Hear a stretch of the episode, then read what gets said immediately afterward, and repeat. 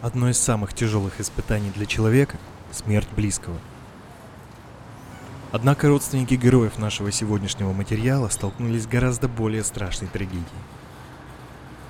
Их родные пропали без вести, оставив близких в полнейшем неведении относительно их судьбы – Ушла гулять с подругой и не вернулась. Пропала из гостиничного номера, исчез по дороге в художественную школу. Эти жуткие формулировки стали последними воспоминаниями для тех, чьи родные бесследно исчезли, не оставив никаких следов, улик и тени надежды на то, что они когда-нибудь вернутся домой.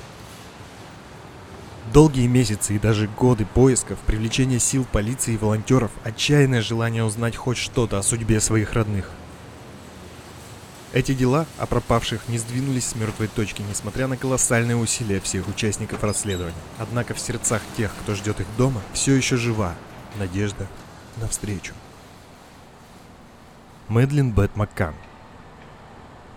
История исчезновения трехлетней Мэдлин Бет Маккан является одним из самых громких нераскрытых дел о похищении во всем мире.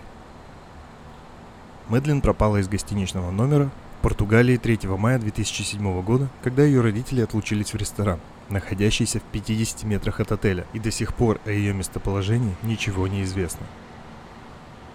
Сразу после получения сигнала о похищении полиция Португалии приступила к поискам девочки. Детективы смогли восстановить цепочку событий, предшествующую пропаже.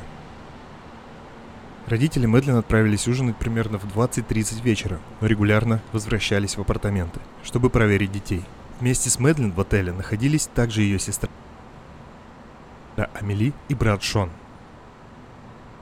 Во время второго осмотра, который состоялся в 22.00, девочки уже не было в номере, и после этого след дочери Макканов теряется навсегда – Полиции удалось найти несколько свидетелей преступления, которые давали разные показания, что привело к путанице.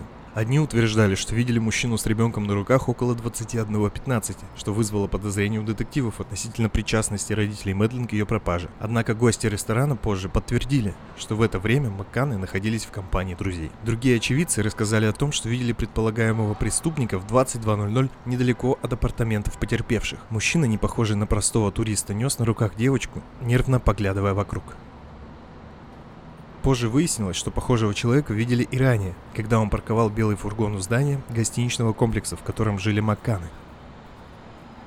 Чуть позже свидетели рассказали и о других странностях, происходивших на курорте за несколько недель до похищения Мэдлин.